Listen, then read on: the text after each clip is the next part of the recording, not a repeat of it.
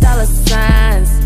Oh, oh, money on my mind, money, money on my mind. Throw it, throw it up, watch it follow from the sky. Welcome, everybody, to the Saturday edition of the Ride In NFL DFS podcast. A few updates, a few injuries to track, uh, some players that I think have risen, some that have uh, dropped in cash considerations for sure.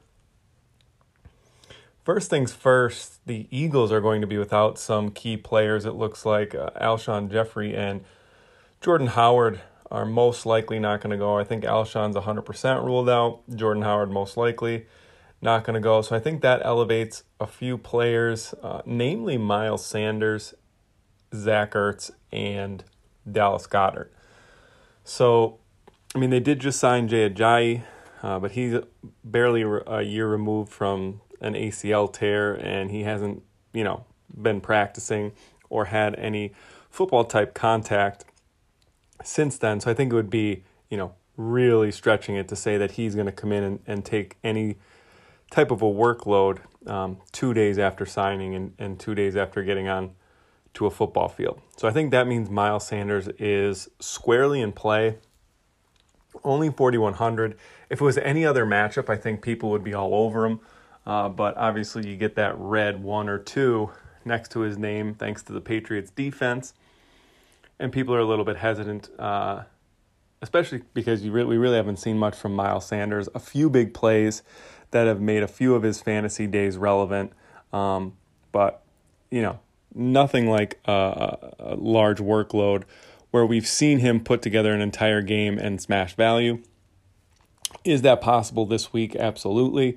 Uh, but I think it comes down to now we have to measure him up with Brian Hill.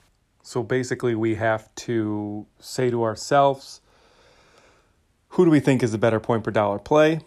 Uh, does the $700 savings to go down to Sanders get us someone in our lineup or two, uh, some type of 2v2 swap or 3v3 swap into our lineup that uh, we like a lot more than a Brian Hill lineup? Here's the thing with Brian Hill the Carolina Panthers matchup for Hill is much better than Miles Sanders. I feel like Miles Sanders is a better talent. Uh, the volume is going to be concentrated for both teams, right? The Falcons are without Devonta Freeman. They're without Austin Hooper. They traded away Mohamed Sanu. So we're looking at, you know, Julio Jones, Calvin Ridley, and a little bit of Russell Gage out of the slot. Uh, and then, you know, I think Brian Hill will get most of the running back touches. Miles Sanders really doesn't have anybody behind him. So I think he is less of uh, a risk to be vultured.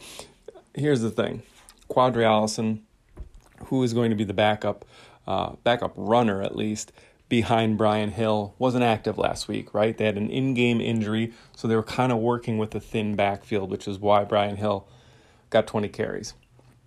This week, Kenjon Barner and Qadree Ollison will be active sometimes after a week of practice, uh, and it's not like a situation where Brian Hill is just thrust into a lead role because of an injury mid game. Sometimes the, the game plan will be a little bit different for the Falcons. Maybe they have a package for Qadree Ollison in short yardage because he's a bigger back. He could probably, you know, succeed or convert third, fourth, and one, two, and three, or goal line carries a little bit better than Brian Hill. That's a possibility. Miles Sanders, however, only has a newly signed Ajayi and Boston Scott. I really think that Sanders will be on the field for probably every snap outside of maybe uh, some third down snaps where they get Boston Scott in. I, I don't even, maybe Ajayi is active as like an emergency back this week, but I honestly can't see putting a guy year removed from ACL surgery. I mean, he might be in con- he might be conditioned. He may have been, you know, working out over the last few months, um, but he's not in football shape. That's a guarantee. So I think Miles Sanders has the least likely chance uh, of being vultured as far as touches.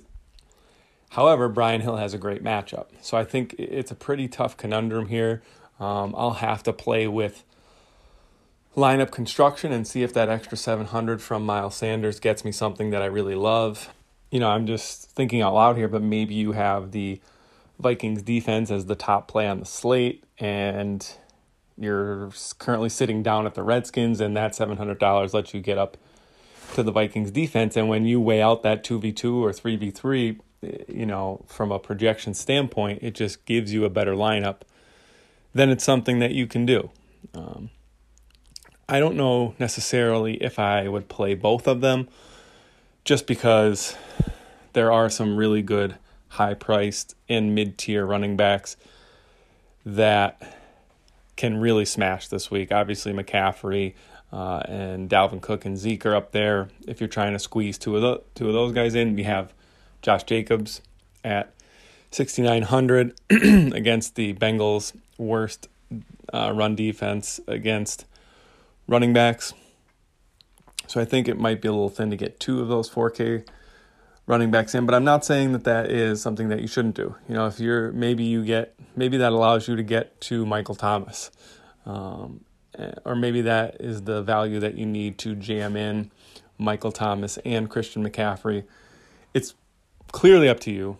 Uh, just trying to you know talk through what I think is the best lineup construction and considerations for you to put that lineup together. The next bit of news is that Emmanuel Sanders is going to quote unquote try to give it a go.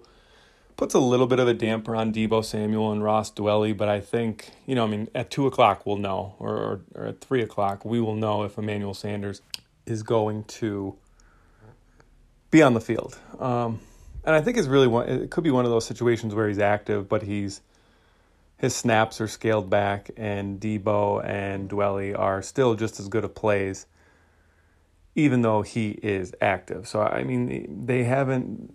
The fact that Sanders is going to quote unquote try to give it a go hasn't really impacted my thoughts on Deebo and Dwelley just yet. And then obviously, I know that I mentioned J.D. McKissic as somewhat of a thin play at running back for cash games. He's pretty much a scratch for me at this point. Um, you know, just looking into it a little further, it looks like Ty Johnson might be able to go, and that backfield is just a mess. I think they're just going to keep throwing the ball. I don't think he's in play, especially with now Brian Hill and looks like Miles Sanders as premium 4K running backs. All right, guys. Really, that's the only updates to speak of. Everything else mentioned in the Thursday pod pretty much stands. Uh, I think that it's going to be an interesting week. There's enough value that has opened up where, where people are going to try to jam in top guys, may leave some of those middling plays like Mike Evans, Josh Jacobs, um, Tevin Coleman, even maybe, is a good pivot off some of the value chalk from the 49ers. So those guys, maybe DJ Moore um, gets overlooked based on the fact that all these 4K guys have opened up, and it looks like we might have a little bit more of a stars and scrubs approach. I actually think that I am going to play only one lineup this week and probably go all head to heads and put it in maybe some bigger tournaments. And then I have uh, my King of the Beach semifinal this week. But, you know, as I was making multiple lineups, I thought to myself, it was actually really impacting my thoughts on an optimal lineup for the King of the Beach. And I think this week I might just be a one lineup guy because I don't know if I could even choose which lineup. Usually I make like 10 to 12 lineups a week, a cash lineup, and then, you know, between 9 and 12 tournament lineups. Um, but I, as I was going through and trying to build lineups this week, you know, I was playing. It was it was playing. The fact that I was building more than one lineup was just playing with my head uh, with this King of the Beach semifinal entry. So whatever I settle on for the King of the Beach, I think is just going to be the lineup I throw in a couple tournaments and play as my cash game lineup. Um, yeah, because I would hate to have like a, all my lineups smash and then the one I chose for the King of the Beach not smash. So I'm just going to try to narrow it down to my optimal lineup and just ride with that. Okay, guys, good luck in week 11. I'll see you on the Monday morning podcast for a review of week 11 and some showdown thoughts for Monday night. Good luck. Oh,